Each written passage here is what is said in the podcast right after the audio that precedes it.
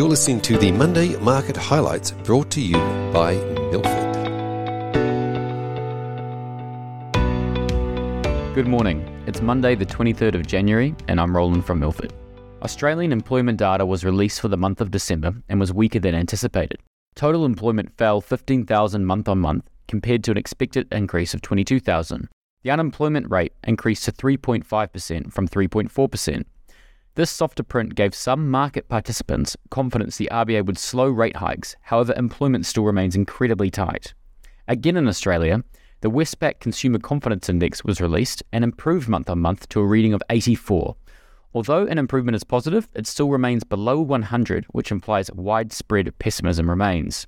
The Bank of Japan held one of the most hotly anticipated meetings where they presented their plan around quantitative easing and yield curve control. The Bank of Japan have held rates near zero for years and recently allowed rates to move within 50 basis points of this target, an increase from 25 basis points. This was considered a big move, so everyone expected the Bank of Japan to continue to step away from yield curve control. However, much to everyone's surprise, they reinforced their commitment to keeping rates low. This saw the Japanese yen weaken across most major currencies. US PPI fell 50 basis points month on month in December, compared to an expected 10 basis point fall. This is generally a leading indicator for inflation, and hence we should continue to expect overall inflation to come at least in the near term down. US retail sales are also weaker than expected. Excluding auto, retail sales fell 1.1% versus 0.4% expected. Turning to equities, news flow is starting to accelerate as companies either report their quarterlies or provide trading updates should they choose to. We had JB Hi-Fi and Super Retail report very strong trading updates, implying at least in their categories, demand remains elevated.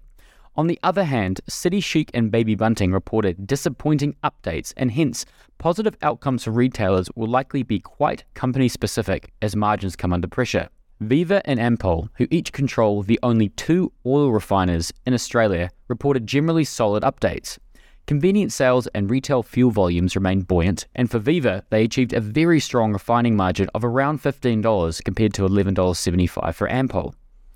Fisher & Paykel Healthcare released another positive trading update, increasing their revenue guidance about 5 to 9% ahead of consensus. There's some conjecture as to whether some of the benefits are one off or enduring, However, they are clearly working through the excess inventory in the hospital system built up during COVID.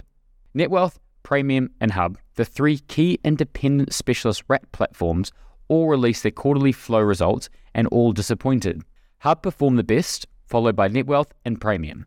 Although flows remain positive, the momentum has lessened given the market volatility causing system flows to slow. Looking to the week ahead, we will continue to see companies report quarterly updates or trading updates ahead of February reporting as they get their accounts for the key December trading period.